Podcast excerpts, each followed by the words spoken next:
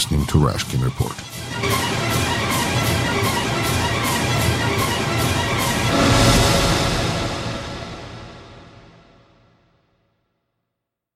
Профессор Курила, вот, вот вопрос. Многие пишут э, в русской прессе о том, что ситуация зашла в тупик. Э, но тупик – это такой непонятный тупик, потому что, так сказать, как вы туда попали? Если вы туда двигались на большой скорости, то вы влетели в бетонную стену. Если вы туда как-то медленно вползли, то вы, ну, стоите в тупике.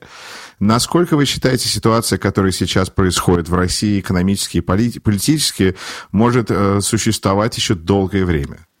Ну, знаете, метафоры, конечно, приводят к большим позволяют создать большое количество анекдотов, там, вроде того, вот, все ждут, когда мы наконец э, почувствуем дно, чтобы оттолкнуться, но вовсе не все дна отталкиваются, вот Титаник так больше и не всплыл, да, до дна он достиг, но он больше не всплыл, поэтому это тоже метафоры, которые... Вот. А я все-таки как историк да. Э, люблю смотреть там долгими периодами, а длительные периоды показывают, что э, какие-то временные тупики были, но никогда времени, история не останавливается. История не останавливается на этих тупиках. Кто-то может потерять, э, кто-то может приобрести, но никогда не остается замороженным там, в, одной и той же, в одном и том же положении надолго. Вот э, я знаю, что многие коллеги, многие там, друзья говорят о том, что нынешняя ситуация, например, в России, она может продлиться долго. Я, честно говоря, не очень в это верю. Попробую объяснить почему. Вот, э, знаете, когда, опять, когда я был там, ребенком, это были 70-е годы да, 20 века, и, в общем, это 70-е годы были такие, когда можно было, наверное, перенестись через 10 лет и не заметить разницы. Что там Брежневский Советский Союз в 70-м году, что в 80-м, ну, чуть меньше стало продуктов в магазинах, а так, в общем, э, это одна и та же страна. Что мы видим сегодня? Мы видим, что страна меняется, режим меняется, отношения государства и людей меняются, там, не знаю, экономическая ситуация меняется не то, что там каждый год, а каждые пару месяцев. То есть у нас, начиная вот особенно с 11-12 годов, а, каждые 2-3 месяца мы жили в совершенно новой стране, совершенно другой повесткой дня, с другими новостями в телевизоре, с другим ощущением – вот. А, конечно, какое-то время там, нынешний режим может это использовать в своей, в своей пользе, собственно, и пытается, а, постоянно меняя повестку дня, не давая сосредоточиться, перепрыгивая там, от, не знаю, от Украины к Сирии, от э, каких-то от Пусирая в свое время к закону против э, пропаганды э, гомосексуализма. То есть все это вот прыжки какие-то вот пропагандистские, с одной стороны, но с другой стороны это показывает, что э, стабильности никакой нет. Стабильности прежде всего нет вот в ощущении нынешнего режима, в ощущении себя в стране. И это как раз вот для тех, кому не очень нравится то, что происходит, в том числе для меня, это, в общем, некий источник э, опасений, конечно, с одной стороны, но с другой стороны осторожного оптимизма. Оптимизма в том, что долго прыгать вот так вот на, верхом на тигре э, невозможно. То есть это, это дело времени, конечно, но вот какого времени, я думаю, что не очень долгого времени в историческом масштабе, когда э, это все прекратится ну, тем или другим способом. Каким способом сказать пока не, не могу, но мы видим, что сегодняшняя ситуация в стране очень сильно отличается от того, что было там, даже в 2015 году, не говоря о 2014-2013. Вспомните, два года назад, когда только Олимпиада закончилась, да, вот, вот, и как, как, какую мы с тех пор, как все изменилось за эти вот всего-то два года. А вот э, что будет через два года от сегодняшнего дня вперед, это как раз год, когда должны быть президентские выборы. Вот если масштабы и э, амплитуда изменений будет такая же, то, в общем, за эти два года мы можем жить совершенно в другой стране и во всех смыслах этого слова. Поэтому это, в общем, вот опять, это может, конечно, быть страшно, но я бы хотел быть оптимистом здесь, и главное, что оно не будет не будет так, как, э, как было или как оно есть сейчас.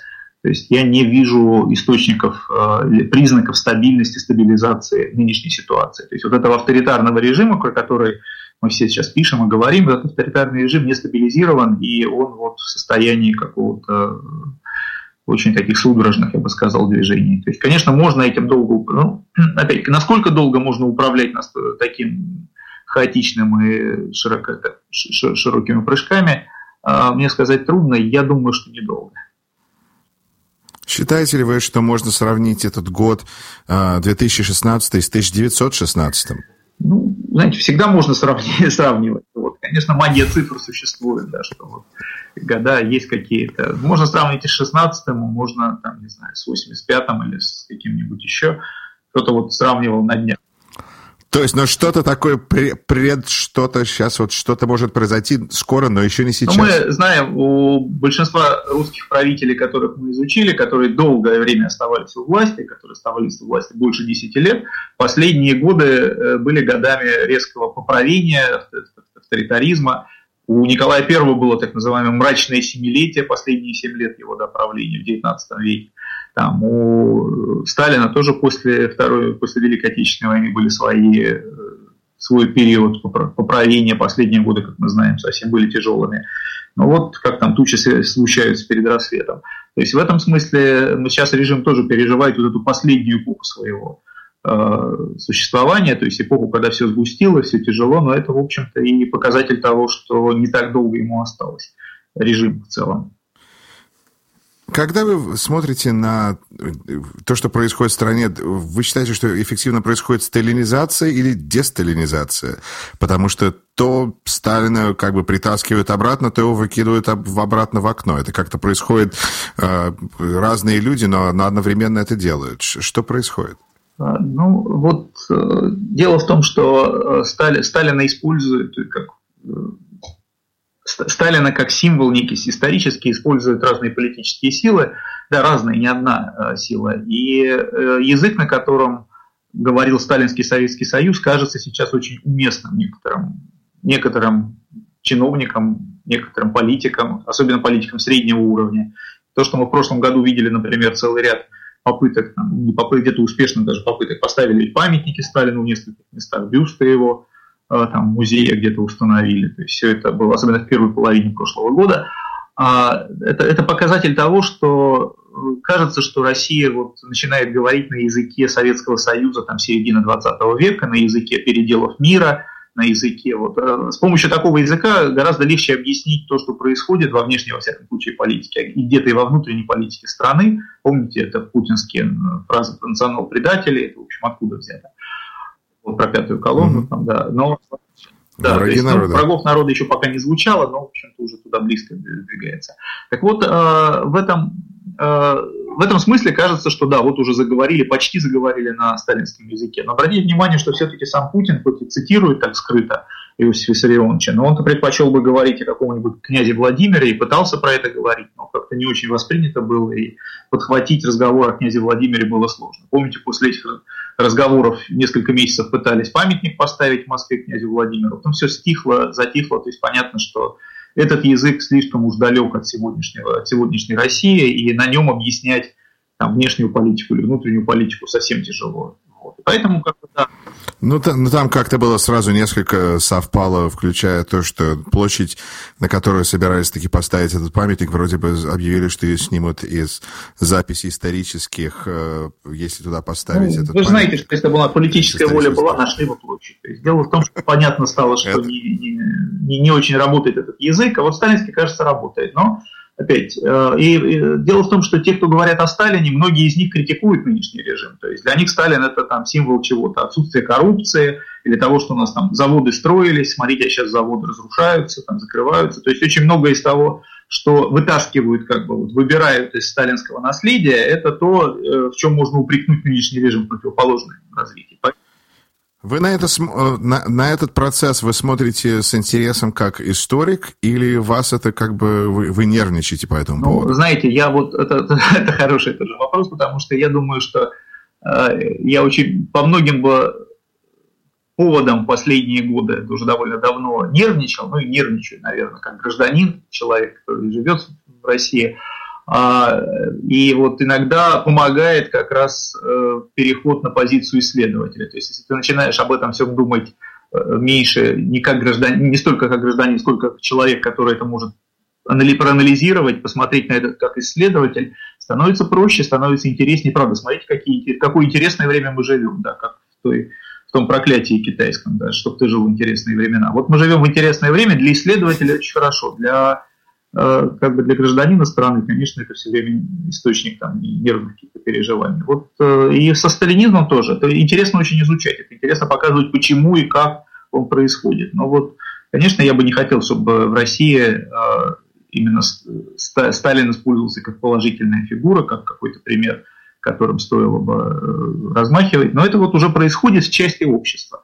Это не большинство, конечно, общества, это даже не, я бы не сказал, что это очень большая часть, но это достаточно активная часть общества, которая и вот чем больше э, нынешнее государство России, тем больше оно там коррумпировано, тем чем менее оно успешно, чем меньше успехов у сегодняшней России, тем больше вот э, притягательная сила там Сталина. И э, ведь в чем еще особенность нынешнего сталинизма? Э, в том, что э, люди ведь знают все, и про ГУЛАГ знают, и в общем, среди, конечно, сталинистов есть отрицатели там ГУЛАГа или говорят, что, но в общем, по большому счету не отрицают люди и репрессии, ну, там некоторые спорят о цифрах, но в общем не отрицают, что были массовые репрессии невинных людей. И при этом готовы э, говорить, что а вот смотрите, Сталин был хороший. То есть вот это, э, как, как такое может быть возможно? А так что, с одной стороны, страна не пережила эту проблему изживания травмы сталинизма, в то время, когда, в общем-то, жило то поколение, для которого это все было личное, для, которое жило при Сталине, которое переживало э, это как собственно, часть собственной биографии. А для поколения, которое родилось позже, для тех, которые сейчас активны, для, собственно, вот всех этих политиков, там, среднего, людей среднего возраста, родившихся в 60-е где-нибудь годы, да, или в 50-е, там, в лучшем ну, в более, в более пожилом варианте, как сам Путин – а, вот для них а, Сталин, как любое прошлое, это лишь а, повод для того, чтобы выдернуть какую-то одну и сказать, смотрите, не было коррупции, смотрите, строились заводы, вот мы про это будем говорить. А про репрессии говорить не будем, мы же сейчас не об этом, вот как-то так.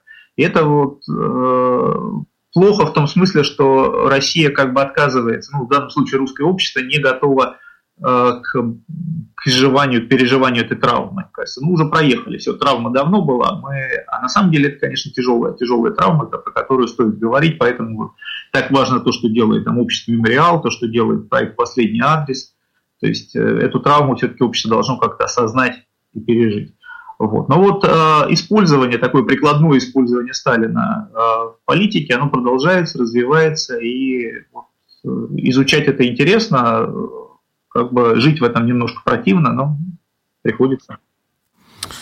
То есть вы как ученый ставите эксперимент на себе? Ну, экспер... Надо мной ставится, как над всеми россиянами ставит эксперимент наша действительность, наша политика сегодняшняя, ну да.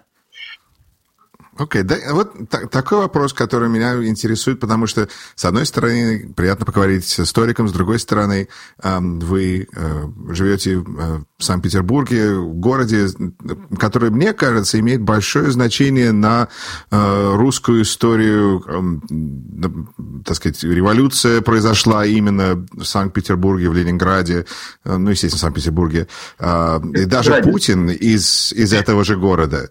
Но, с другой стороны, мне кажется, что из Москвы, так сказать, как бы смотрит, э, э, есть, есть Москва, есть вся остальная Россия. Но мне кажется, что Санкт-Петербург играет достаточно важную роль в истории России. И думаете ли вы, что он может сыграть какую-то важную роль в будущем? Ну, знаете, я не, так, не такой давний петербуржец, я чуть вот больше года, как приехал сюда, переехал из Волгограда, из другого важного города в русской истории. Да, очень, да. очень важного, да. Вот, а, но а, как бы да, я, я уже еще не до конца проникся здешним петербургским местным патриотизмом, который, вот, конечно, противопоставляет себя Москве. Есть, Он конечно, есть? противопоставление Москве. Это очень интересно тоже пока наблюдать, пока еще это не, я не совсем, но противопоставляет себя в Москве по многим, да, по, по многим показателям. От того, как люди себя ведут, от поведения ежедневного до вот, якобы традиций, которые здесь есть.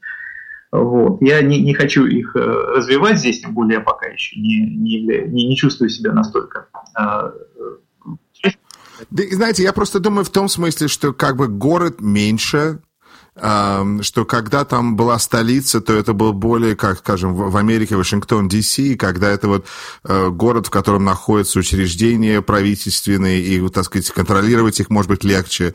Э, так сказать, поскольку ситуация в России не, не, вроде не будет развиваться легальным путем, то, что там называется легально, хотя это вообще третий разговор, но насколько ситуация была, возможно, революция была, возможно, сто лет назад, потому что столица была в Санкт-Петербурге, например. Сейчас Москва чиновный город. Я вообще не знаю, как в 21 веке, как вообще э, может развиваться общество. Мы привыкли к каким-то э, готовым образцам, да, на которые оглядываемся и которых ждем впереди. Но история очень изобретательна. История придумывает э, какие-то новые повороты. Опять, нам не хватает языка, мы поэтому все время за исторический язык цепляемся. Мы каждое новое, новый поворот истории пытаемся объяснить э, с помощью каких-то с помощью прошлого, с помощью того, что было вот сто лет назад, смотрите, то же самое. На самом деле нет, не то же самое. Каждый новый поворот, но должно пройти время, прежде чем мы найдем язык, объясним, что происходит сегодня. И то есть, то есть каждое такое историческое проявление уникально каждое, своим каждое образом. уникально. Мы можем потом говорить, обобщать и говорить, что вот, допустим, и во Франции в 18 веке, и в России в 20-м была революция. То есть слово революция используют, таким образом уже обобщая. Посмотрите, насколько отличались эти события по, по, там, по тому, с чего они начались, как развивались. То есть, в общем-то, если, если смотреть на детали, то все было другое. Ну, а в целом, да, в целом мы используем то же самое слово.